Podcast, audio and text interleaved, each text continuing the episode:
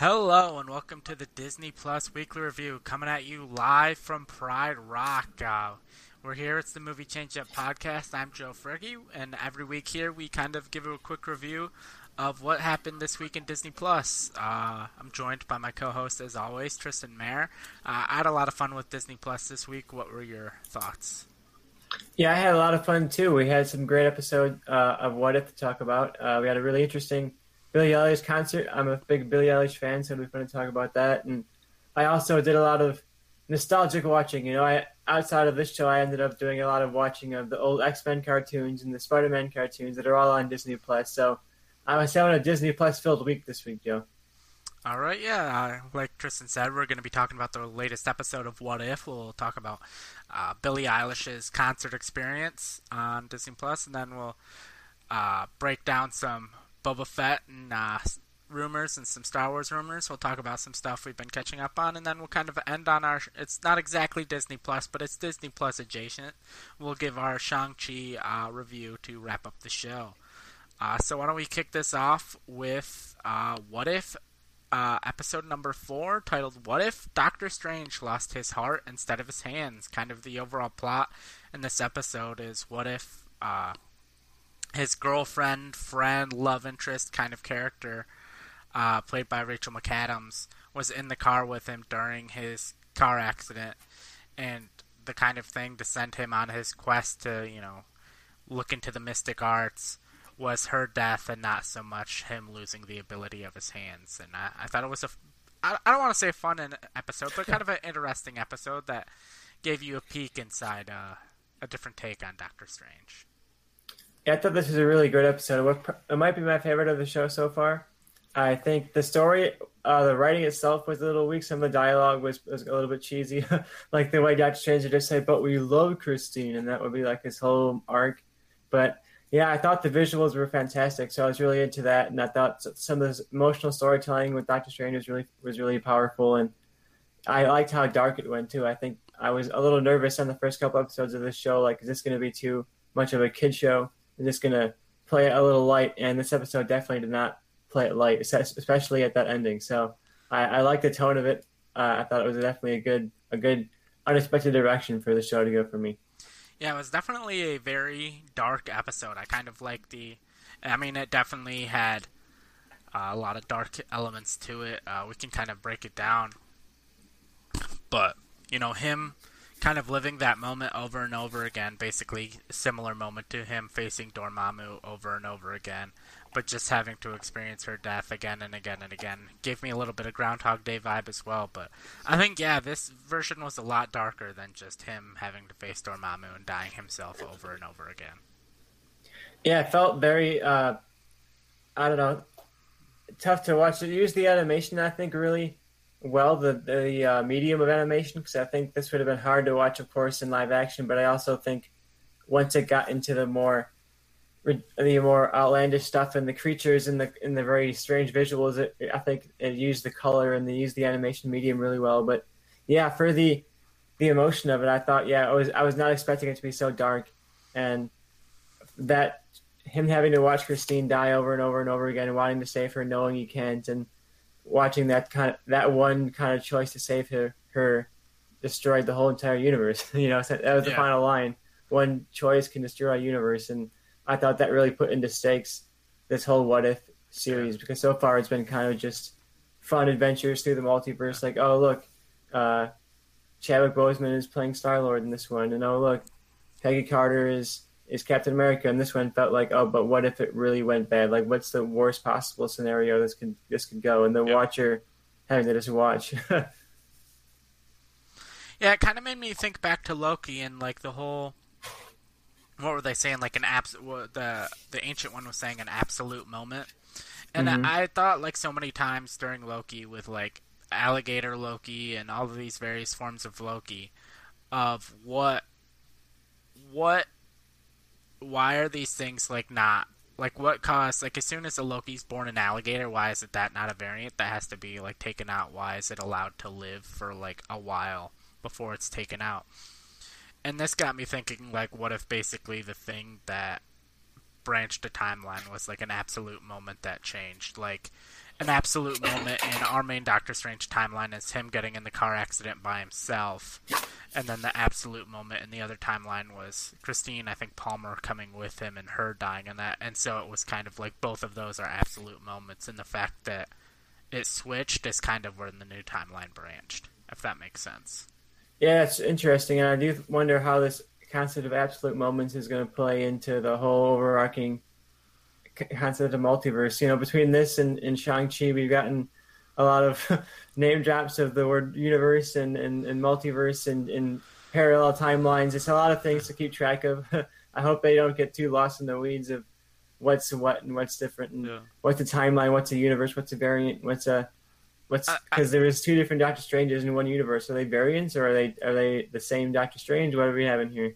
I think it's one of those things of the more you try to explain it, the less it makes sense. So just roll with it, and uh, hope people don't ask too many questions. Yeah, what was it, what was the line Owen Wilson had in Loki? Something along the lines of like, "Oh, if you ask too many questions, it will stop, it stop making sense." You know?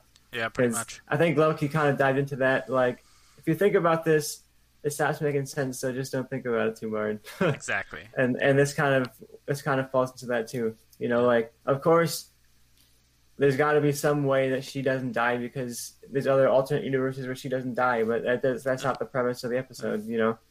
Yeah, in this universe, her dying was an absolute moment. In our main Doctor Strange universe, him losing his hands in the car accident was the absolute moment. But what did you think of a lot of the body horror elements of the evil kind of Doctor Strange slowly absorbing uh, the various entities? Yeah, I thought it was great. I mentioned how I think it used the medium of animation really well, and I think this is where it definitely shined. Literally, yeah. I think uh, it was very colorful. You know, I had my reactive lights in my TV, and it really leaned into the color on that. I was really oh, happy oh, yeah. with my purchase with that one. But yeah, I could tell. Yeah, uh, that was a, it was a fun episode visually. I think that was the body horror was the visual spe- spectacle and I think some of the writing was weaker because they just had you know 25 minutes to get through an episode, and it was like, okay, we got to cover a lot of story here for an arc. But I think a lot of the visual storytelling worked, and the body horror was really terrifying, especially by the end when you when Christine comes and wakes up and sees him, but by the time she's back, he's like this deformed Lovecraftian monster that's barely recognizable as Stephen Strange, and he's terrifying her. It's on the nose, but I think it works really well. Yeah, I agree. What do you think of the connectiveness of it all? Like the fact that the one monster he had to build up to beat at the end was this weird tentacle creature coming through a portal, and then, then you have the first episode with Peggy Carter and Captain Carter.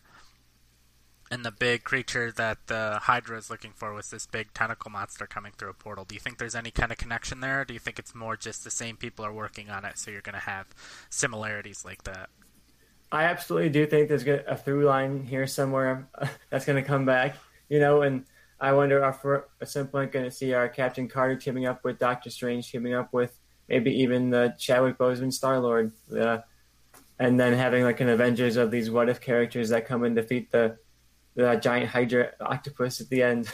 I, have I've seen people on YouTube who have like cited some character that is maybe from the comics, but I didn't wouldn't know one from the other. Mm. One of the big octopus characters, you know. Yeah. Yeah, I definitely think like this is more the story of the Watcher because in the first ep- he's each episode he's slowly getting involved more. In the first episode, he just narrates and he's in the background if you look real hard, and then now we're at the point where Doctor Strange is having full on conversations with the Watcher, and he's like, "Sorry, can't interfere," and he just watches Doctor Strange universe disappear. So I think there's going to be a point where the Watcher has to interfere because maybe there's a threat to the multiverse as a whole. Yeah, that's. I'm thinking that's definitely what the direction is going to be. I remember uh, one of us, I think, predicted back at the beginning of the show, I think before it even started, maybe the Watcher is going to become like the main character who has to get involved, and he says, oh, like, I just deserve, but he doesn't. And I think that's the direction they're going to go. I wonder if he'll be involved in that way. Maybe he'll reach out and pick out people to make the Avengers. You know, he'll be like, oh, we need Peggy Carter from this universe to be here, and we need Stephen Strange to be here, and he'll kind of assemble the team to to, to protect the multiverse. And yeah. I do expect a couple of these characters too to show up in future Marvel movies. Uh, yeah, I would not be surprised. I think Peggy Carter, if if you know they came to me and said, "Joe, we need a number one draft pick of who you think is going to go from the What If series to the live action movies. I would say number one would actually probably be The Watcher, because I mean it is to an extent his show. But of the actual Avengers characters, I would say Peggy Carter is my number one draft pick. I, w- I was saying Peggy Carter until this week, but I do think that we might not see this exact evil Doctor Strange, but I think in Doctor Strange Multiverse of Madness, we're going to see an extremely similar version of this that they're going to say is this. Like the Marvel canon is going to be that's essentially a, a very a variant version yeah. of this evil Doctor yeah. Strange. I think we'll probably see him, and I do think Peggy Carter will also show up. I think that will be really fun. Both of those characters, I think, will show up in, in Multiverse of Madness, and I wouldn't be surprised if we get some scene where Wanda's going through the hundreds of multiverses, and in the background you see a couple of these other versions of the universe. You know, that would be a fun way to tie this all together without having it be like central to the plot. You know. Yeah. Do you have anything else specific you want to say to this episode? Because I have uh, some more I want to drop as far as the What If series as a whole. Uh, no, overall, I thought it was an impressive episode. I love the tone, which was probably the most impressive part, and also the, the visuals. I expect us to come back to this version of Doctor Strange. I think that's a dark cliffhanger to leave that entire story arc on. So I wonder if we'll come. He's preserved somewhere at the end. I think the last moment is him preserved in some kind of like bubble of something. I don't know. It'll be interesting to see if they bring that version back in some way. But yeah. yeah, this episode really got me into the show and really made me curious what the actual plot of the show is going to be, what the connective tissue of this plot is going to be, and this one made me realize that they definitely are going to have one. So I'm excited. Yeah, my my my prediction for that is as far as that this universe did go away, it was destroyed, but it was more to set up like whatever the big other threat is. That like this is how big the threat is that now the Watcher feels like he has to intervene. Like he didn't intervene here because he didn't consider that much of a threat, but now like whether it's Galactus shows up in the final episode or something, and he's like, "All right, now I gotta interfere," and that and it sets up like, "Oh, this is how powerful Galactus is." But I did some uh, perusing on IMDb, and I have some uh, information as far as what the some of the upcoming episodes are. If you wanted to talk about that.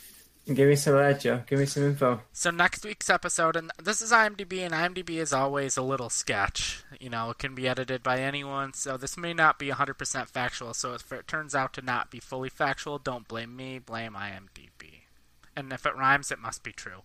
Uh, so the next episode is what if Thor was banished to Earth but was still worthy of his mantle? So I think it's going to be very similar to the plot of the original Thor, but he's going to have Mjolnir the whole time.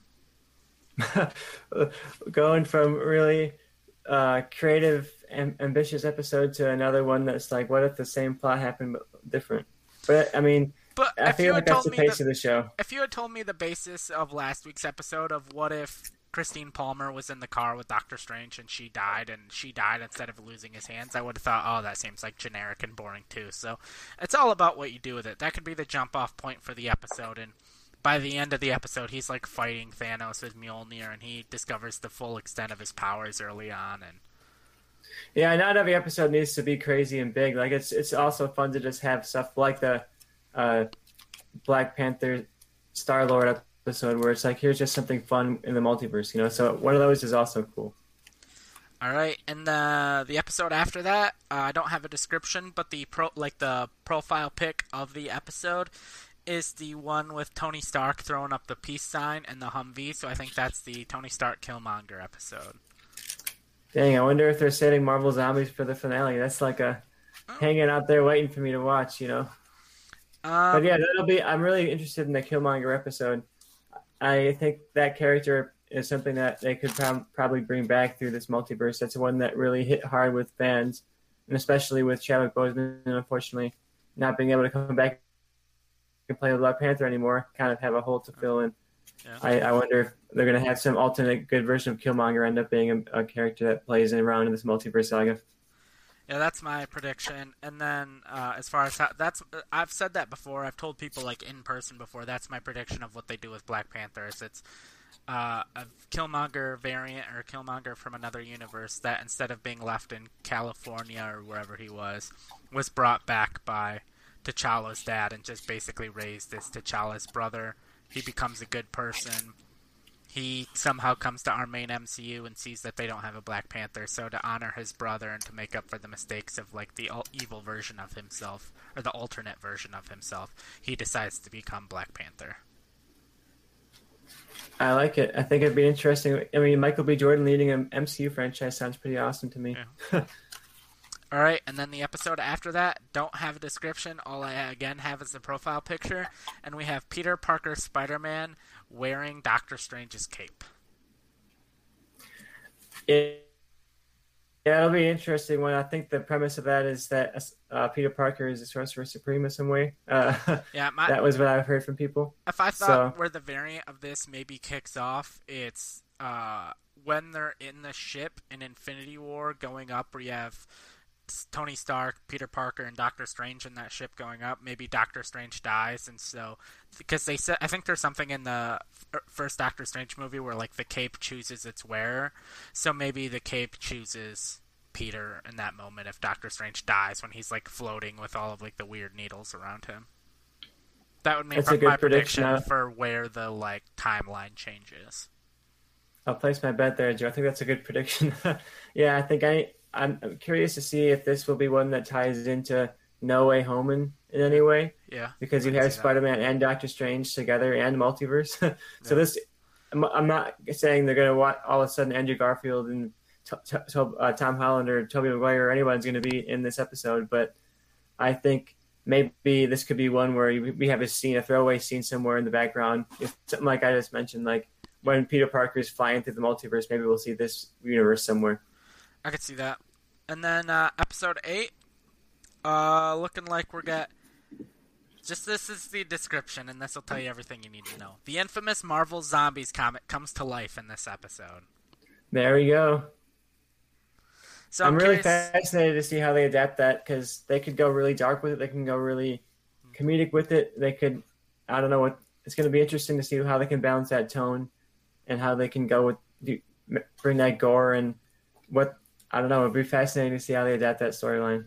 I mean, the like the clips of it in the trailer have always looked dark. It didn't really look like fun zombies. Yeah, and I before this episode, I wasn't quite sure, but this episode we watched this week sold me on the fact that this show is willing to go dark, even if it's only for an episode or two. You know, so I think a Marvel Zombies, I'm much more excited for it now than I was a week ago. All right, and uh, we have one final episode, and this is the description, and I want your thoughts. In an alternate timeline, Vision becomes an all powerful android known as Infinite Ultron when merged with rival android Ultron. Now it's up to the newly formed Guardians of the Multiverse to put an end to his reign before it's too late. You're telling me that's really what it says? that's Look at that. Give me give me the points, Joe. I'm that's what it Give says. me my prediction points. That's when you were making predictions. I didn't want to say anything because I knew. But again, that can probably be edited by most anyone. It is still up on IMDb, and normally, if it's that wrong, it's usually removed or changed. So I have a feeling that it's pretty close to being right. Look at that! I I'm organically figuring out the MCU. I don't need I don't need your leaks, Joe. I don't need your spoilers. You know, it is what it is. So I think you're probably right. The Watcher's going to come involved. Ultron's going to become super powerful. Maybe communicate with Ultrons and computers in other universes, and that's when uh, the Watcher has to jump in and set things correctly. I didn't tell you this, Joe, but right before the episode went live, I went on IMDb and I edited that description in just to make sure that I was right the whole time. Uh, so maybe it was your variant, you know? Yeah. All right. But yeah, but so... that'll be that'll be great. I mean, assuming that description is correct, I can't wait to see the Guardians of the Multiverse. what are the what are the escalation? I mean, this franchise is going places, yeah. man. Yeah. All right, so you ready to move on to our next topic? I'm ready. What All do right. we got, Joe? It's one you should be recently familiar with. Let's talk about Happier Than Ever, a love letter to Los Angeles, a Billie Eilish concert experience. Yeah, I literally just finished this one before uh, we recorded, yeah. so I was I was excited for it because I I'm a big Billie Eilish fan, and Disney Plus I think last year did a good Taylor Swift kind of concert documentary style uh, thing for folklore when that came out, and it was really a fascinating look at the making of the album and the thought process behind the song. So I was thinking that this would be along that same lines, and in a way it was, but it was much much more of just a concert film. Like it wasn't a documentary about the making of the album as much as it was just here's a live performance of the album and to talk a little bit about the songs like she would at a concert. But it was still entertaining. I still had a good time uh, with the visuals. So if you're a Billie Eilish fan, I would definitely check it out. And if you are like a live concert fan, I think it's worth a watch. But it's not going to be on the level of like the, the Taylor Swift sessions that she did last year. This is just going to be a live concert film. And if that's what you're looking for, that's what you're going to get. Uh, yeah, I'll be honest. I was like slightly let down by it because uh, I was watching. You know who directed this, right? Yeah, I, Robert. I saw that name come up, and I was like, Robert Rodriguez. Exactly. So uh, there was an interview I saw on him on uh, YouTube the other day. It was a couple days ago, after we had already agreed to decided that we were going to watch the concert for this uh, episode, and I watched it because he was talking about Boba Fett, and it was that was part of it. But he was going in on this whole thing talking about how like normally for concert films because you have an audience and now with the pandemic there was no audience really that you really only have like four or five cameras and you only have one crane that you really can't move that much because there's people there. And he said for this one they had like 11 cameras with drones and a bunch and they had like two or three cranes that they can move around and everything between songs and so I was just like expecting like a lot more where it still seemed like a pretty straightforward shoot. And he was talking a lot about the animation how they wanted to Billie Eilish is a big like animation fan and I guess his daughter helps him out when it comes to animation, like she does a lot of his storyboarding and stuff. So he's like, "Oh, we included a lot of animation." So I expected like way more like cool visuals and like a bunch of animation, but really it just seemed like a standard like shot like concert film, and then it would just intercut with scenes of an animated version of Billie Eilish like driving, and I, I was just, I don't know, just the way he hyped it up. Uh, I just expected more, if that makes sense. Yeah, I was expecting a, a, a, bit more from this, whether it was just from the Robert Rodriguez visuals or whether it was just like insight into the creative process of, of Billie Eilish or some, one of the directions, any of the directions. I expected it to be a bit more. Yeah, so if you're a fan of Billie, I'd recommend it. But for me, yeah, it was like I just wanted a bit more ambition from it, yeah. and especially from Billie Eilish, who is one of the more ambitious creative artists out there, who's doing really unique stuff with her music and with her like platform with her her her brand. She has a really unique look to herself, and her her whole image is really interesting. And I expected this to lean more into that, and this just wasn't necessarily as interesting as I expected it to be. Uh, a lot more intimate than I expected it to be. So if you want just like a close quarters kind of Billie Eilish and strings kind of performance, that was interesting to see. It wasn't her big kind of hype level performances that I'm used to seeing, but overall it was a bit of a letdown. Yeah, uh, there was one thing I wanted to say because I'm a big fan of uh, like when someone takes a song in a certain genre and performs it in another genre. And I'm trying to remember the name of the song. Uh, I'm googling it right now. Um, just oh, not your friend. When she did "Not Your Friend" with basically the full concert performance, and you had like all of the stringed instruments and everything, uh, I really liked that a lot. That was to me probably my favorite part of the the show, I guess. I don't know what you'd call it. The concert experience. It was my favorite part of the concert experience was uh, "Not Your Friend," performed by Billie Eilish and the the whole full-on orchestra.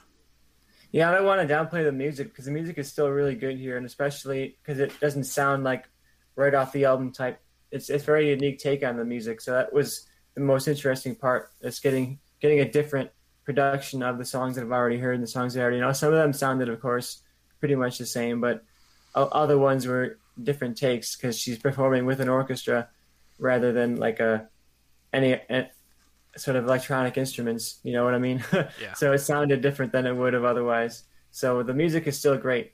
I don't want to downplay that. Yeah, yeah. The music was really good. Uh, that's all I really have to say about that. I was just like slightly underwhelmed by how much Robert Rodriguez was hyping up how different it was, and then maybe it's just I haven't seen a lot of concert experience videos because they normally don't interest me, but I was expecting to just have like crazy visuals and everything, and like the lighting was cool and all that, but outside of that, it wasn't like mind blowing. Um, the way he was hyping it up in that interview I watched, I was expecting mind blowing, and I got like above adequate.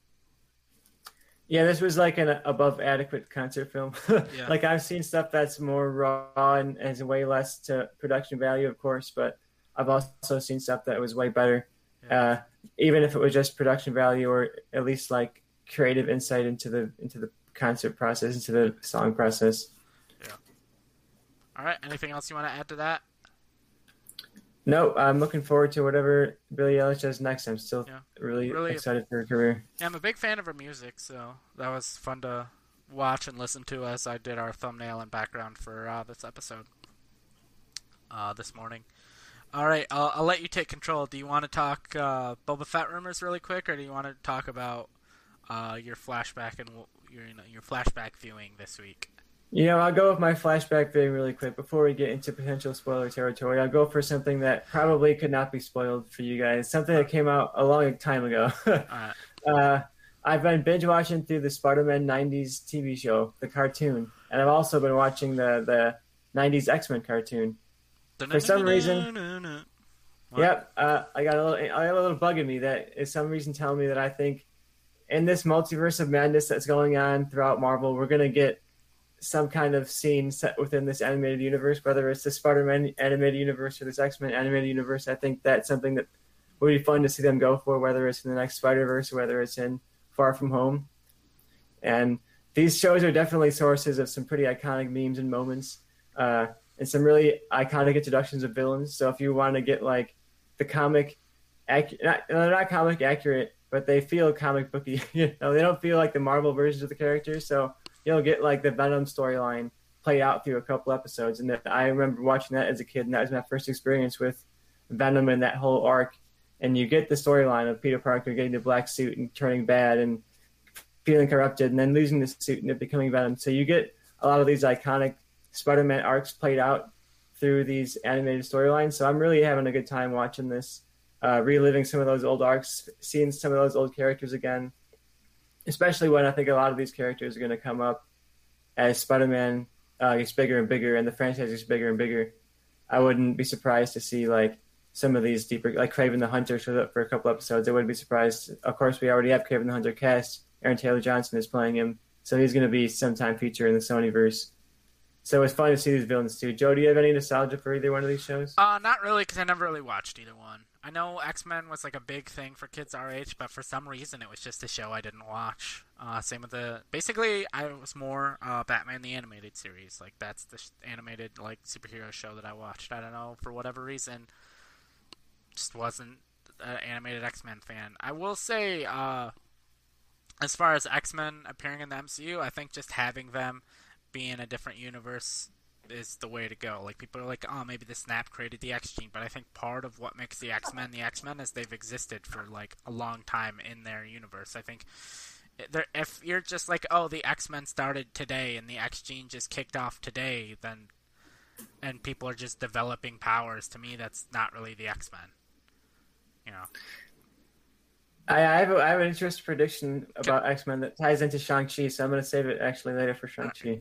and, and my prediction isn't really tied to anything, but I'd love it if they were we got introduced to a universe and it's like that has the X Men and the X Men were established and mutants are established, and like the in their universe the mutants and the X Men were the ones that fought Thanos and maybe uh, Charles Xavier was kind of the Tony Stark of his universe and he was the one that died and that'd be like an interesting way to separate it from kind of the Fox X-Men movies we've gotten where maybe, you know, there's a story we just don't get that Charles and you know Professor X and Magneto fought for the longest time, and they're kind of the Captain America and Iron Man of their universe, where it was Thanos coming down and landing and threatening to take half of life that united Magneto and Professor X together.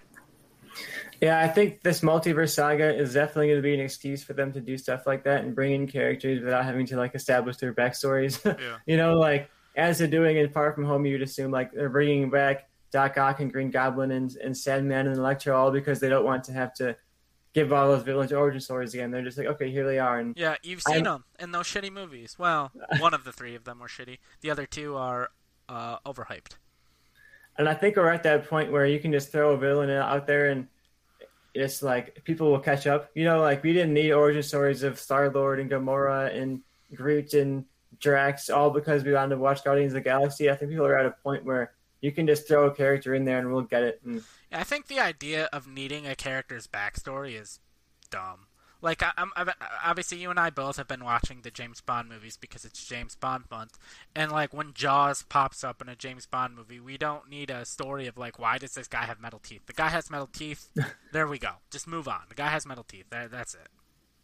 Yeah, and then the, give him a Disney Plus show about why are his teeth metal. You know, Yeah, that's that's exactly. where the lore hounds can go and figure out why everything is happening all the way it's happening. But the movies don't need to explain that kind of stuff. same with Odd Job. The guy throws a hat, and it's like a cool hat that is has like a blade on it. We don't need a story of him needing a hat and making the hat. The guy has a hat, has a metal blade. Oh, like we have a new superhero. This guy shoots lightning out of his ass. I don't need a origin story of that. It's just like, oh, that guy shoots lightning out of his ass. Okay, that's that's just what he is. That's what he does. I, we're beyond origin stories now. I feel we don't need it. And I'll talk about more with Shang Chi of why I like the route that they went when we go there. Uh, and they kind of did the same thing with uh, Spider-Man in Spider-Man: Homecoming. It was a kind of a non-origin origin story. Uh, Yeah, but I do think the multiverse is, is going to bring in some of those characters like that. But I do think it's going to be used for like throwaway jokes, you know. So I do expect a scene in Far From Home where Peter Parker is suddenly thrown into the animated universe with all the memes and they're pointing at each other or something like that. Or you see like the cartoon feel like version of Green do that. Goblin. I feel like they can't do that anymore because Spider-Verse, Spider-Verse already stole that joke. So if they did Actually, themselves, Spider Verse literally made them going into the meme, so you can't really beat that. But I can see them going like into the animated TV show or something like that. well, I mean, Spider-Verse did that too in the uh, post-credit scene, You're right; they did do that. They went into like the and The they meme did the whole pointing thing and the, the With, pointing uh, thing and everything. Spider-Man 2099 or whatever his name is, with Oscar Isaac. Well, if Marvel does anything uh, that's ripping off stuff they've already done, you know. That's true. All right. No, but I'm, I'm, I'm having a good time with both of these shows. It's a nice nostalgia trip, and it'd be fun if they did some way of tying those in, in some crazy scene in the multiverse of madness. Who knows? Oh, that that that that would be interesting if they somehow found a way to do that multiverse of madness, and that's how they introduced the X Men. Was they went back to the '90s TV show through some. And they, they pulled one from the animated universe. Yeah, that would be mind blowing. Uh, all right. Anything else you want to add about your '90s? Oh, I've I've been. Oh, one thing. I, since we're talking about flashback, uh, I've obviously been uh, binging Clone Wars as part of my Clone Wars. Well, part of my entire Star Wars chronological rewatch. Um, and one of the things I thought about is these guys on the Jedi Council in the Clone Wars shit on Ahsoka all the time for Night, not following directions and not listening. I've done the math. In season one of the Clone Wars, she's 14 years old and they got her leading an army. They, the Jedi Council should chill for a bit. Like, Yeah, they're desperate out there in the Clone Wars. They're like, sending- yeah, Ahsoka, you, you were your chain for a couple of weeks. You're good. Lead the army. yeah, you are sending a 14 year old girl to lead a battalion of slaves. Don't get no moral high ground with me. That's my thoughts on that. Uh, all right, you ready to move? Speaking of Star Wars, you ready to move on to Book of Boba Fett rumors? Yeah, give me some rumors, Joe. There's just one main rumor. Uh, well, I guess there's two. I'll go with the one that's not that surprising. Is apparently, uh, based on costumes people have seen, is the show is going to take place over three separate points in time. Uh, the first one is around original series time. The second one is uh, our original trilogy time. The second one is like leading up to the Mandalorian or during the Mandalorian, and the third timeline is after the Mandalorian or Interesting. after season two of the Mandalorian. So basically, where we left off in the post-credit scene. I think that makes sense for the Book of Boba Fett title. Like, I- maybe they'll each be kind of chapters of the story, and you'll get one story here, then you'll jump in. Here's like a, a whole complete second story, and then a whole complete third story, and you'll get the through line of the character's arc, but it'll be three totally different stories. I think that's an interesting direction to go. I wish they would have reached further into the past. With, uh, I would love to get a little bit further back towards the prequel era, you know, with Boba Fett, and maybe get something like earlier in the in the in the timeline there. But uh, Another thing I want to add is, I guess the plot we don't know much, but it's very like revenge, fa- revenge focused. Is like that's Boba Fett's drive, is he's out for revenge. sounds like a Boba Fett drive to me. It makes sense. I I, I want to see. He's such a changed character between Attack of the Clones and Empire Strikes Back, and now Bo- uh, Mandalorian. I really just want to see like how does that character grow. Of course, we saw him in the Clone Wars, but that's a huge empty gap for a character to fill in. So I, I'm really excited to see them finally give us some canon of Boba Fett because that's been like a fantasy character for fans for so long. So there's a lot of pressure, I think, on them to to live up to a lot of expectations. I, I can't wait to see the internet reactions because I don't know any direction they go, it's going to make people be mad. Yeah, and then I have one final rumor. It's a character rumor. Character rumor. Yeah, of who the main antagonist in Book of Boba Fett's going to be. Any any predictions? I'm gonna say, you know what? I, I'll go with Cad Bane. I think that would be fascinating. Any other predictions? We have, we've also got Hondo. Hondo will be fun. Well, there's no point because you were right on your first guess. So, Oh, Cad, Cad Bane, look at that. the big rumor is that Cad Bane is the main antagonist in Book of Boba Fett. That's awesome. I've been. I would love to have them get that duel. You know that that, that battle that we've Well- never gotten. Well, because the original rumor we've gotten teased and teased. the original rumor was that, uh, well, for the longest time, it's been reported that the um, main antagonist of Book of Boba Fett is this like character named Hammerhead that no one could figure anything about. Like people that go on the leak sites and try to find stuff out. All they knew was that this character's name was Hammerhead, and supposedly not the uh, Ithorian from Jabba's or from the Cantina in Episode Four, which also had the name of Hammerhead, and no one could really find anything out. And then it was leaked that Cad Bane is in this, uh, is in Book of Boba Fett, and then people figured out that there is a Marvel villain who, and Cad Bane, after his duel with Boba Fett, po- at right at the end of the Clone Wars, loses the duel and gets a metal plate in his head. And there's actually a Marvel villain who has a metal plate in his head who is named Hammerhead. So a lot of people think that Hammerhead is actually Cad Bane's like code name, essentially. Like not in the universe of Star Wars, but just like his onset code name. That I think that makes sense. Uh, we we talked about the Mandalorian behind the scenes documentary on the previous episode of the show, and uh, they talked in there about I would how- love to watch it, but I can't find it anywhere. It'll it'll be out there. You know, it's it's somewhere in the multiverse. It's, it's Right. figured its way back. All right. But they- talked about the intense secrecy that went into keeping the Luke Skywalker uh, appearance a secret, and how they were sweating every night because they couldn't even say the word Luke Skywalker. Then, in the, and they said in the script he was referred to as Plo Koon, and they even made uh, fake Plo Koon like uh, concept art showing him as the character coming out and everything, just to cover up the fact that Luke Skywalker was in the episode. So.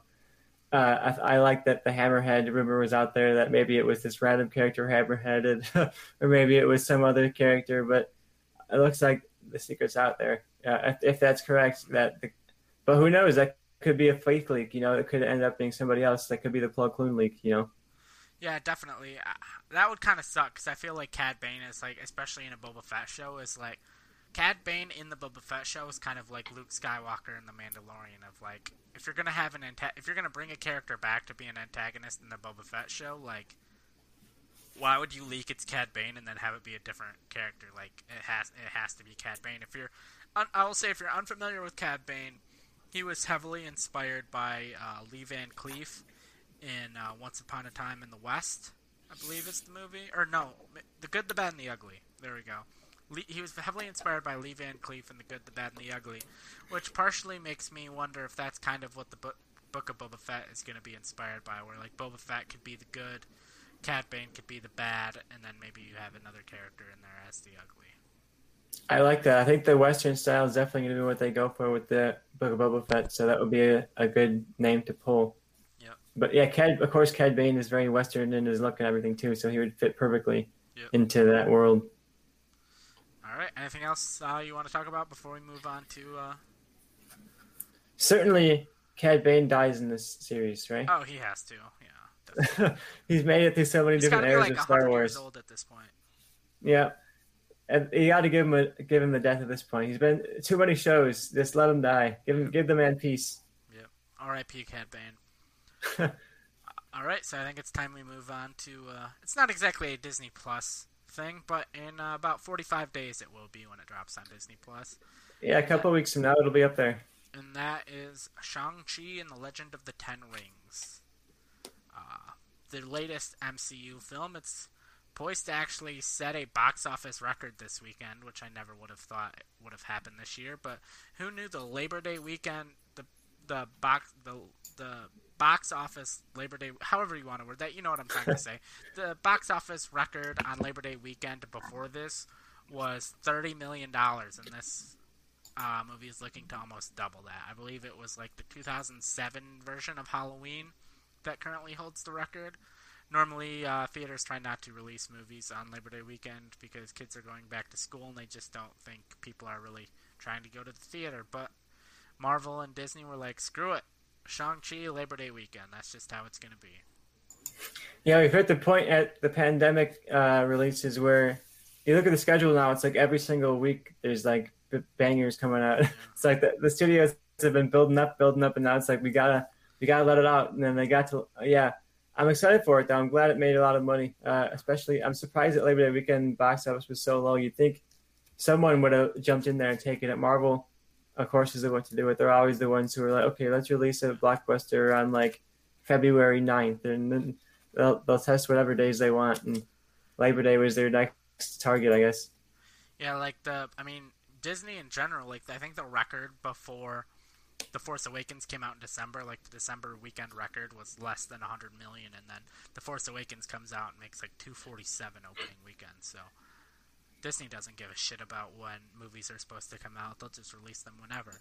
But as far as the actual movie goes, uh, the non-spoiler as- review aspect of it, uh, I definitely liked it. I'm still not exactly sure where I would place it uh, in my MCU rankings. I feel like I have to see a movie twice for something like that when it's comparing movies I've seen over and over again. Like, how do I compare it to Spider Man Homecoming, a movie I've seen four or five times compared to this, which I've only seen once? So, I definitely, when it drops on Disney Plus, I'll watch it again, and that'll probably help me figure out where I'll. But it's definitely, without a doubt, upper half for sure. I thought I thought the lead was really good. I thought the story was a little different. Uh, it definitely was a, very similar to another Disney property, but I'll let you talk about it a little bit before I get to what I want to say. Yeah, I had a great time with this. Honestly, I uh, was going into it expecting just kind of like a passable action movie. I similar in the vein, probably a step above Black Widow, but I was like, oh, it'll be in the same vein of that, just like a a side a side adventure here to get us to the next kind of plot beat of the MCU because it felt like both Black Widow and Shang-Chi were ones that uh, Disney was kind of shoving aside and being like, oh, but also look at Eternals and look at Spider Man and think about all this multiverse stuff, but also go see Shang-Chi and go see Black Widow.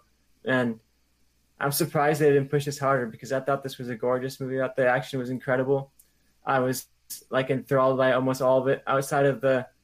Well, I don't want to give away this, the ending, but of course, there's like a big third act battle. It's a Marvel movie. There's going to be a big third act battle, and I think that was kind of when it checked me out. Was when it started becoming more and more of a Marvel movie as it went along. But I think throughout, I was really invested in the action, and I would definitely recommend it if you're a Marvel fan. But I'd also recommend it if you're a fan of just like sleek, cool looking action, and you don't need to really be following any of the Marvel no, storylines or the Marvel lore to be watching this. So if you just want to see a cool action movie, I think it's worth it too. Yeah, I was gonna say if you watch the trailer and you're like, "Oh, this interests me," uh, eh, but you haven't really seen any of the other MCU stuff, I would say you could definitely check it out. There's maybe like one or two lines that'll go over your head uh, because they reference previous stuff in the MCU, but I also don't think it really spoils anything in the MCU either. It's not like it's like reveals this character death that you know will lose weight to you if you go back and watch it or anything. I feel like this is a movie that outside of those one or two lines could have been the fourth movie in the MCU or you know the 25th movie in the MCU. I think it really could have came out whenever. It's not exactly directly tied into the MCU, so which is good thing for yeah, me. I feel is... like the more the more the MCU is tied into itself, the harder it'll be to get new newcomers to it. So.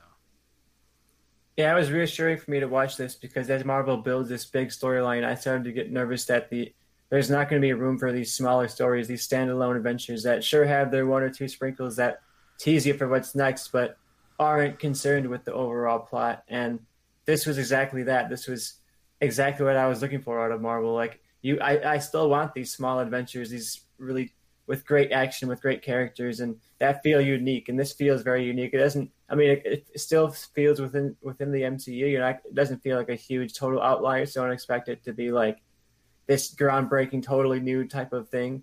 But it feels unique within the MCU. It feels unique for its action. It feels unique for its style. It feels unique for how much it takes its characters and its families uh, a, bit more seriously than I think some of the other uh, Marvel movies do. So I think yeah, this is a this is a one of the higher tier Marvel movies for me. I'd probably be putting this in my definitely in my top ten, if not in like towards my top five. Be, I have to rewatch it a couple more times, but it's definitely in my top ten at this point. Yeah, definitely. Yeah, like you're saying, I think the fight scenes were some of the best of Marvel. Maybe not as emotional because you don't have like the decade of build up like you had with like Captain America and Thor teaming up against Thanos or anything like that. But as far as just the actual choreography of the fight scenes, I definitely think it's one of the better, if not the best. You have the I I remember watching the bus scene, which is in the trailer, so it's not really a spoiler, and being like, "Oh, this is the best fight scene we've had in the Marvel movie."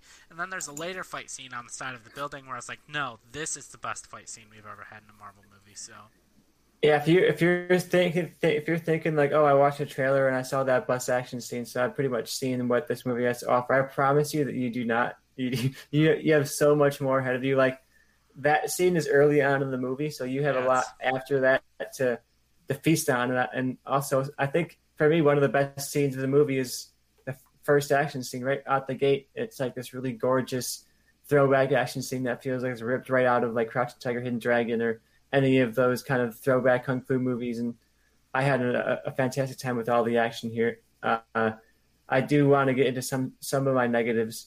Uh, I think some of the plot really came to a standstill at a handful of times. There's a, a bit of an over reliance on exposition.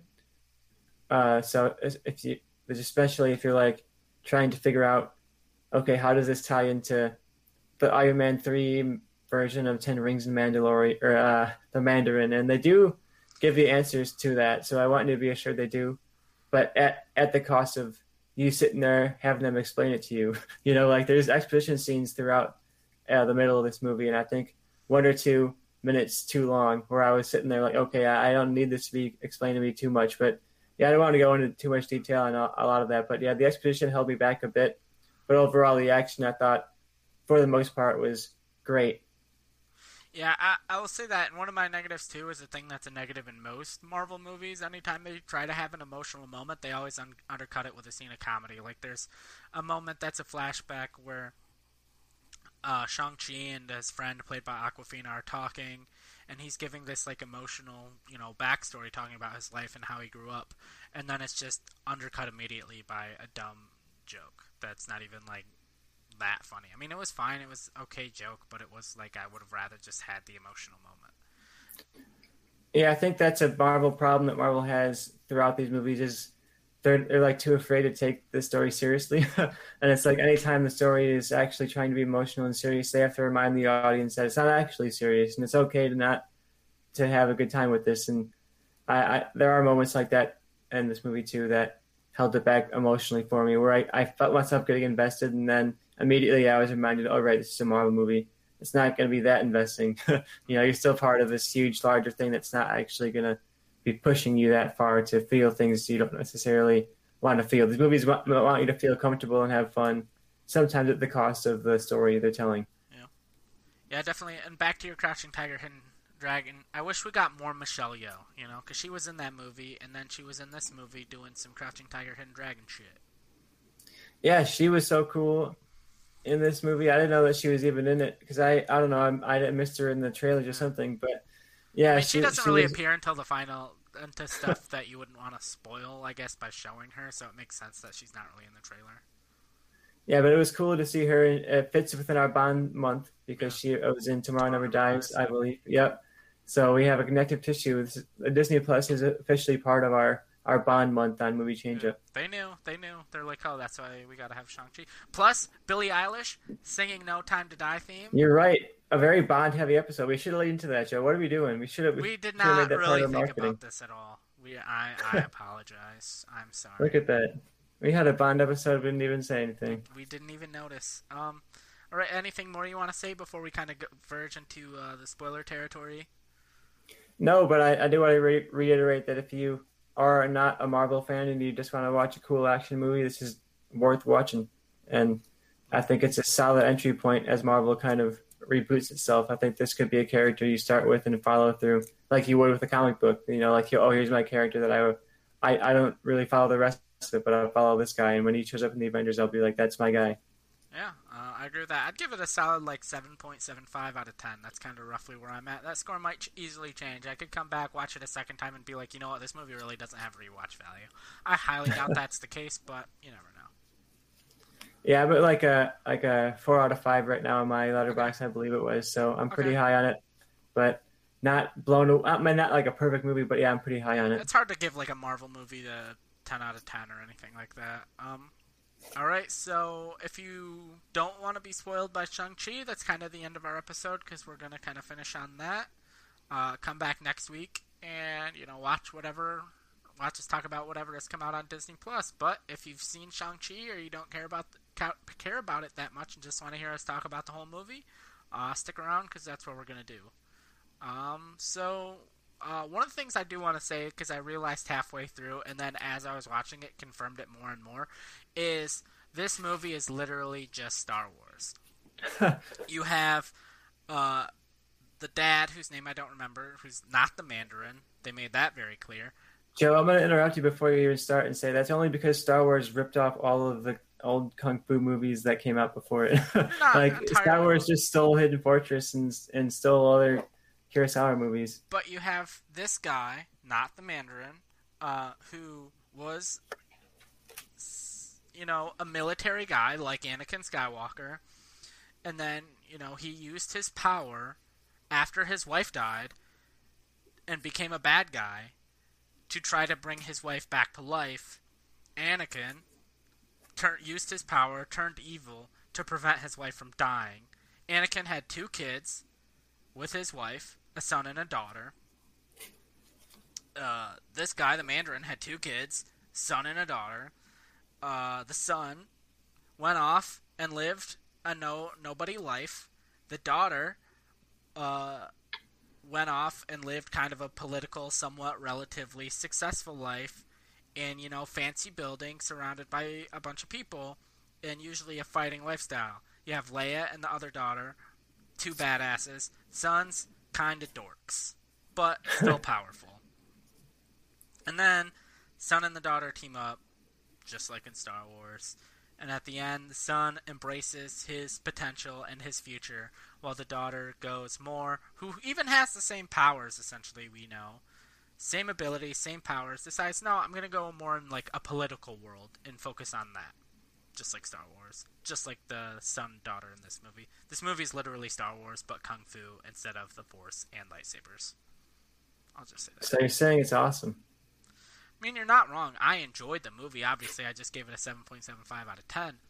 But I was like midway through the movie. I'm like, this movie is literally, for the most part, just Star Wars. Well, Star Wars is just this, every story told over again. Like I mean, true. Star Wars is just Pirates of the archetypes repeated. Pirates of the Caribbean is also Star Wars, so there's that. Um, but yeah, uh, one of the things, or oh, I was gonna get your, thoughts on this non-spoiler section, but I forgot. Of what were your thoughts on Awkwafina? Because I could see her turning people off, but you know, I've seen her in Crazy Rich Asians. I enjoyed her in Maya, Araya, Maya, Raya, something, Raya and the Last Dragon, whatever that movie was. I enjoyed her in that. I enjoyed her in this. Oh, and she was good in the. What's the movie where she was trying to figure out if she should tell her grandma if she's dying? The farewell. The farewell. She was good in the farewell as well. Yeah, I thought she was great in the farewell. I think she's been pretty solidly entertaining in other stuff, and she was mostly solid in this. Like she's not uh, an actress that sells me on a movie. Like I'm not going out and saying, "Oh, I got to see the Awkwafina movie." Yeah. But when she's in a movie, I'm like, "Oh, that's a nice addition to the cast list," you know. so she was a solid addition. Some of the jokes landed, some of them didn't, but I don't really think that's Awkwafina. I think that's just Yeah. Marvel writing. Like uh, it's always how Marvel works. You know, it's it's like a a comedy where like maybe seventy percent of the jokes hit, you know, and then like some of them are just duds. yeah, pretty much. Yeah, It's almost I forgot what it's like to sit in a crowd full of people at a sold out show, but then a joke doesn't hit. it almost becomes like awkwardly funny because no one laughed at the joke and you're sitting there in silence and then you almost want to start laughing because no one around you thought that was funny. Yeah, this was also the most packed I've been in a theater since the pandemic started. Yeah, I was sold out. I, I think so. Between this and Candyman were my first two sold out shows uh, since like Birds of Prey. yeah. Oh, uh, one of the things I was I touched on earlier with like the whole origin is I I fully expected this movie to be like him for like not knowing like who his parents were or anything, and like him having to learn martial arts. So when that bus fight scene started, and it's like, oh, he already knows how to fight. I'm like, thank God, because I don't want to have to deal with all that like boring tropey. Like this is how you punch, this is how you kick.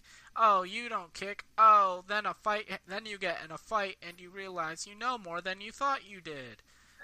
glad. yeah, I was glad they didn't do that. Because I've seen enough origin stories, and I think we, we're at this rebirth phase of Marvel where, like, it's an entirely new era. Like the Infinity Saga is gone, and now we're in the second saga, and I think people get the beats of our origin story by now. So unless you're doing something really different with it, like just give us the character. Like he's not yeah, showing up in costume on Shang Chi already ready to fight, but he's like yeah. trained fighting, ready to go, and he's kind of finding his identity as a, as a as a character. But it's not an origin story; it's like a coming of age story. You know? Yeah, pretty much. Yeah, it, like it was a lot like Spider-Man: Homecoming. It was a non-origin origin story where he was kind of like halfway through done being Shang, you know, whatever. I don't know. He don't, I don't think he has really a superhero name, but he was halfway to being that when the movie started. Yeah, I think it was good to uh, not have to follow the same beats. Yep. And I also thought some of this. We talked briefly about some of the action. I didn't want to spoil some of the set pieces of it, but that side of the building fight was so good on the rafters, and uh, it was visually striking. There's so much neon and so much bright light. It was it was really great to see. I watched it in Dolby Cinema, so the colors were just it was all HDR and looked fantastic. And they had like the speakers in the seats, so whenever like someone was fighting, they would be like boom, boom, and it was really effective. And I thought it was it was really a blast to watch. Yeah. What did you think of uh, Ben Kingsley? I was sure he'd show up in some way because I figured they they want to answer that question like for people who care like okay, what was going on with this Mandalorian in Iron Man 3? I didn't expect him to be so prominent. I thought it'd be like he has one scene and one line. I think he mostly worked. He played well for the other people in the audience. Yeah. I'll say it like that. Like he, he played well as a, as a comedic relief for people. Yeah. He didn't necessarily land for me all the time because I think he was what we mentioned. Whenever there was a dramatic moment, he would like say something ridiculous that would all of a sudden cut the drama you yeah, know, and like I would have preferred. Like there was a moment where he was like laying there dead, and like the Morris or whatever, his little weird no face creature, like walked up and bumped him, and he just kind of popped up. He's like, "Oh, like I'm just laying here, it's acting," and I'm like, I kind of would. Not that I'm like, ah, oh, fuck that character. I hope he dies, but it would almost been like more interesting to me if he was like, oh, he, he died. Yeah, I think it'll be interesting since he's not dead. If they're gonna keep bringing him back as some kind of like recurring supporting comedic relief character, yeah. you know, because he's getting this weird. He was like a give him a Disney Plus stand for a terrorist in Iron Man three, and now he's like this joke character. Yeah. But yeah, it's fun. It'll be interesting to see if he comes back, and he maybe he'll be like how Black Panther has like the Martin Freeman white guy that comes in and is like the outsider looking into the the, the culture, and I wonder if they'll use him as like the outsider white guy coming in looking into the to the Shang Chi culture going forward. Also, uh, speaking of uh, going back to Awkwafina, I'm not sure how I felt with her to like whole Arrow storyline. I felt like I don't know. I feel like there was maybe scenes that were cut or something, just because it was like, oh, she like trained with the bow and arrow for like a scene, and then she was like kind of good at it, and then she shot it through the neck at the end. I don't know. It just like I would have rather her just been like with the whole thing of her being a driver, of her having to like drive and do, do something with driving, and then being like you know, because it's not like it's not like oh she needs a job and it's like oh I'm just gonna go out and be an arrow shooter. Like it's not really like yeah, oh I, think... I found my career path now I'm gonna shoot arrows at things. I would have rather been like oh she's like a good. Maybe she, and maybe like one of the there's like a add a third post credit scene where she I don't know starts her own like Uber or something. I don't know, just something besides I don't. Oh, I think you're getting what I'm trying to say. Yeah, it would have been a better direction, I think, for the character to have it lead into her strengths. Like because she had this whole arc of her family not taking her seriously, taking a job seriously, and I wanted her arc to be like proving that what she's doing is actually important. She's actually skilled, and Yeah. it would have been a good way to pull that off by having. Well, she did save. Her driving did get them through that maze in the in the Yeah. jungle. So I think her driving paid off in that way. But it would have been nice if her full arc was in some way paying off her skills that were already there in the first place. Yeah, But I do like- think the arc they explained of her in the story was like her shooting that arrow was her choosing to stick with something that she otherwise wasn't good at and I think that was the arc they tried to sell us on at the end. It was suddenly it was like, oh, it wasn't actually about her like finding her self confidence. It was about her like finding a direction and picking it. Yeah. Literally. I don't know. It was just it didn't fully land with me. I guess. Yeah, I don't think it did either. I think it needed one or two more scenes of her just doing just that, like struggling and wanting to give up and choosing not to give up, you know, with the arrow. Yeah. Because that would have been an arc of she gives up easily on things, and that's why she's not accomplishing what she wants to in life. And now she's choosing not to give up on something. Yeah. Trying to think what. Oh, uh, another thing. Do you, what do you think about Wong's relationship with Abomination? What do you think that the whole thing is about? I was surprised to see them so friendly. Yeah. Uh, to get like, I was like, oh, this is good. when you see them in the trailer. I was thinking, oh, this is going to be like a fight to the death action scene or Yeah, something thought like some gonna. I way. thought, I thought it was not going to be like a fight to the death, but I thought it was like Wong going to like capture Abomination or something. Yeah, that's what I thought. It was going to And be not, like, hostile. and not them fixing fights together. yeah, I think like it's when he's like, interesting. next time you learn to control your punches was essentially him because I think the whole thing was fake. Like their whole fight was. Yeah, it looked like they were staging it together, and I wonder if uh, he's going to show up in Doctor Strange at this point because, like, he just all of a sudden walked through this portal with and ha- has this established relationship with the character. So I feel like that's almost in the, almost telling us that he's going to show up in a future movie together with them. Yeah. But I was wondering, like, is it possible that that isn't abomin- that's not abomination at all, and in some some way it's like a it's like a creation that he made to like whether it's an illusion or whether it's someone projecting an, an image or something like that. But yeah, it ended up actually being abomination, so that was interesting.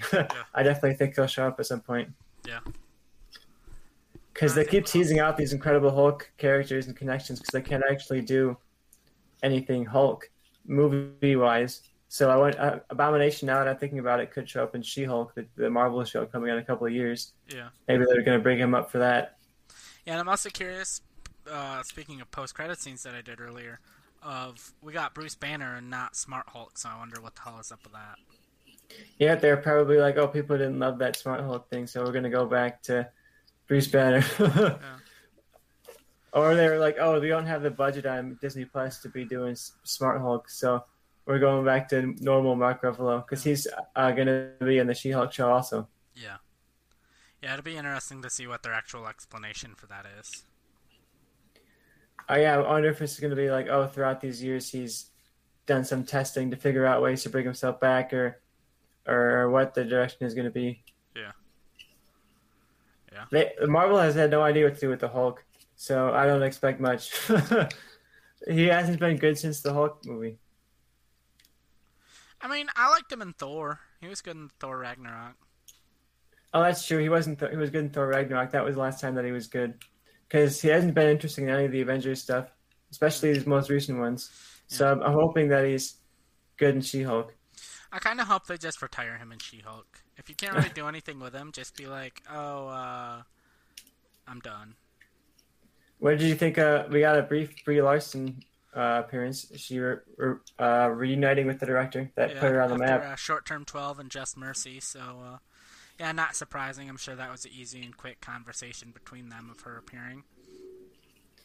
Yeah, and I wonder. Oh uh, yeah, I was trying to figure out what that. I mean, I remember like them talking and kind of thing. I was trying to remember what the scene, but it was them trying to figure out what the origin of the rings are. Uh, do you have any predictions? I think the rings are going to tie some way into Eternals or the cosmic side of this Marvel oh, storyline. yeah.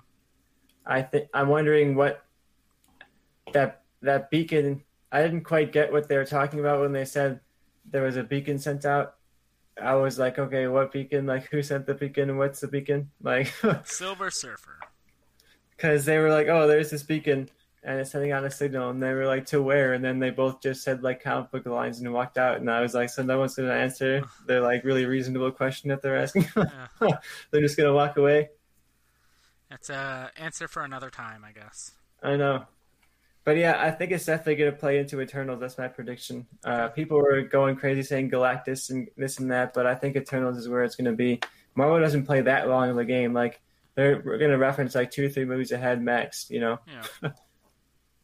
Eternals is what the next movie at this point. Well, yeah, right. Yeah, yeah, Eternals, and the, maybe it references Hawkeye. Maybe that's where we learn the answer. I'm also surprised with as much synergy as they're trying that we don't get like post-credit scenes that reference this show. Maybe, I'm trying to think what comes out first, Eternals or Hawkeye, but maybe uh, if Eternals comes out first, we'll get a Hawkeye post-credit scene in Eternals. But Because we did get a Hawkeye post credit scene in Black Widow.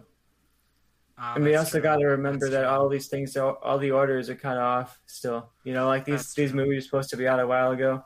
But I'm surprised the synergy is keeping up as well as it is, to be honest. Like, I thought by now we'd be like, well, once the multiverse starts going, I wonder how, how rough it'll be. Like, yeah. between Doctor Strange and Spider Man, like, if Spider Man gets pushed again, and Marvel's like, well, there goes our whole storyline. Or, or are they going to have to, like, adapt somehow?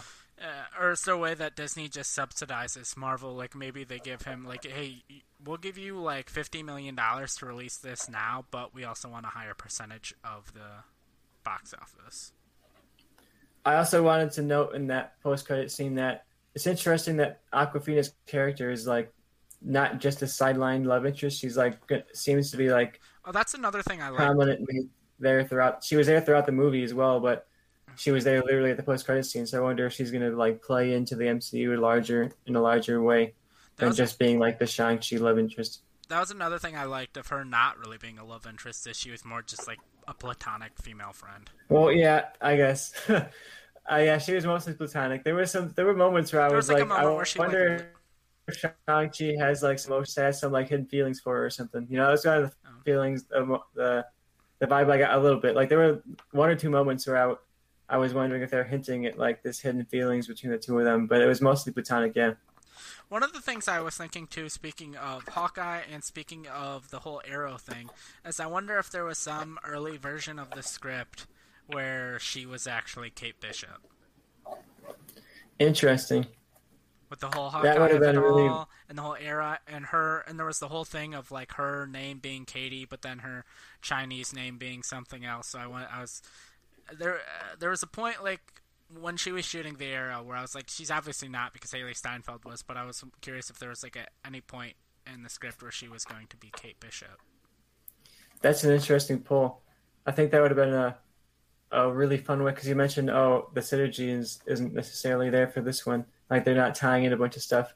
Yeah. That would have been a fun way to tie stuff up, and you could just have it all the way to the end. Like in that last scene, they ask her her name or they ask her what her American name is, something like that, and she says, "Oh, Kate Bishop." Yeah, Yeah, but then maybe at one point they decided they needed more comedic relief, and they, you know, realized, you know, hired Awkwafina, and they're like, well, Awkwafina doesn't really want to, doesn't really match the Kate Bishop we want to do, so they just separated them into two different characters, but still kept the Arrow storyline. Uh, yeah, because the arrow thing would have tied together. I mean, who knows? She could show up. Everything's connected now. Yeah. What Maybe she, he said, "Welcome to the circus." They're they're in the circus now. They're part of the MCU. They can show up whenever. maybe Hawkeye takes place in a different timeline, and she still becomes Kate Bishop, but Hailee Steinfeld is a Kate Bishop variant. Speaking of timelines, I have a question for you, Joe. I was a little confused in this movie, the way they interchangeably were using the words universe and timeline and world, and they were like, "Oh, these creatures are not from your universe," and I was like, "So are they from like an alternate universe?" And then they were like, "Oh, but they're from a different world," and I was like, "Oh, so are they coming from the multiverse, or what is going on?" Is this the, I think it's so? What partially was going like my on with these, multi- these creatures that were living in the mountains? My from the- explanation is partially like it's. It reminds me of when Obi Wan tells Maul in Rebels that Luke is the chosen one. Its characters not even fully realizing like everything, and so they just kind of come up with their own words for things. Like potentially, um, the that place Tom Tomalau or what I don't I have no idea. That's probably not right at all. But the mystical land that they get go to at the end might still be part of Earth, but it's just like this weird different plane, like the soul plane or the astral plane or whatever in Black Panther. Like it's just some weird plane. Like I don't I don't know if it's necessarily like oh you're going to a different Earth in the multiverse. Like they maybe maybe it's like some weird portal that just takes you to a different planet on our universe. Like I don't know if it's ever fully going to be explained, but I also think if things don't necessarily line up, you can just chalk it up to uh, characters in the universe not really fully real understanding everything. Yeah, I mostly understood it as it's just this portal to like a weird Different Tiny alternate world universe our- dimension thing. Yeah. Yeah, it's like this is not a literal alternate universe, like with where the Watcher's going to show up and talk about it. Like Yeah. Uh, this is just some kind of like portal to another random thing. Like comic books aren't that consistent. Like oh, one time it's like oh here's this portal that goes to one thing and another thing, and yeah, I don't need it to like that much make sense. But the Marvel has to be careful when they're using the words like universe and timeline right now because people are looking for things to put on YouTube videos to tie things all together and make all the all the timelines make sense. So that's when I start getting nervous about their synergy and like, are they going to start using these things so lightly so it starts all of a sudden stops making sense because they're just like, oh, timeline, universe, world, whatever, it's all the same. One question I have is how many years do we have to wait before the lion dragon things from Shang-Chi are teamed up with the rhinos from Wakanda against whatever kind of threat? Because that is what I need. Look, I think, I think we definitely got to get some Black Panther Shang Chi crossover. I think that almost is what I would expect from the ending of the of the movie, the final post credit scene. You know, I was thinking that was that team, that new era of the Ten Rings versus the Wakandan uh, army that we saw in Dora Milaje or whatever they're called. And we've heard rumors of a Wakanda TV show on Disney Plus. So I, that was my prediction when I saw that scene was that this is gonna, they're gonna essentially be the antagonists of the Wakanda show on Disney Plus. Yeah, because they said the Ten Rings will return, but they didn't really say where. So I could definitely see that being a thing. That makes sense now. Because I remember, because at the end it said the Ten Rings will return. And I'm curious. I was like, I'm like, okay, obviously they know where. I doubt it's gonna just be Shang-Chi too, because otherwise I think they would say that. But them being the antagonists in uh, Wakanda Forever makes sense. And I do think that uh, there's this background story going on that we saw in the post credits. I don't know if it was a post credit scene necessarily, but it was towards the end of Falcon and the Winter Soldier where Sharon Carter is on the phone and she she she reveals herself as a power broker and she's just talking to some unseen uh, unseen broker. That is, I think that we could possibly have Sharon Carter being like our middle woman between a lot of these warring factions. We got the Black Widows who are kind of out there doing their thing. We have the Wakandan army out there doing their own thing, and now we have the Ten Rings revived doing their own thing. And I could see her being the power broker, being the one who's in the middle trying to say, okay, let's bring all of these bad guy teams together or something like that, or and let's let's try and like have make a some kind of team up. I think that could be a fun way to tie this all together. Yeah, I'd watch the shit out of that, and I'm probably going to because that's definitely going to be pretty close to what they're doing. That's my that's my that's my uh, my wild prediction because I think we have we have a lot of on, uh, ongoing storylines outside of the multiverse that we keep forgetting about. The spy thriller kind of side of the Marvel universe is still going. Yeah, the kind of the street levelness of it all. We'll probably get more answers in Hawkeye, I imagine too. Yeah, because Hawkeye I think is going to tie directly into the Madam Hydra uh, scene at the end of Black Widow, of course, and I think I think her and Power Broker could be uh, Madam Hydra is the Julia Louis Dreyfus character from what's been going on in the Marvel universe, and I think that her and Sharon Carter could end up being like the bad guy teammates by the end of the show, and that could be the one the one that brings it all together. All right, yeah, makes sense to me. Anything else you've got to say about Shang Chi before we wrap up? No, I had a great time with it though. I can't wait to watch it again. Uh, if it was for thirty bucks on Disney Plus, I'd be tempted to buy it and watch it again. But I'm glad I don't, I don't have that option, so I can just wait a couple of weeks and watch it free. Yep. All right, uh, I think that wraps it up. Come watch us next week. Also, that movie had a dragon fight that we didn't talk about, but it There was an awesome, cool dragon fight. It was, I mean, it was a bunch of CGI monsters fighting each other, but it was cool. It was dragons, you know. Yeah, we'll definitely uh, see the good dragon fight again against something, whether it's Galactus or some kind of monster. It'll Fing be great. Foom. Sure. I think we'll we'll see that show up. I was teased pretty heavily in this one and in, in some of the previous Marvel stuff, so I would I would put, place my bets on that as an appearance in in Shang Chi too. All right. Uh, good to know. Have a nice week, everybody. Without further ado, goodbye.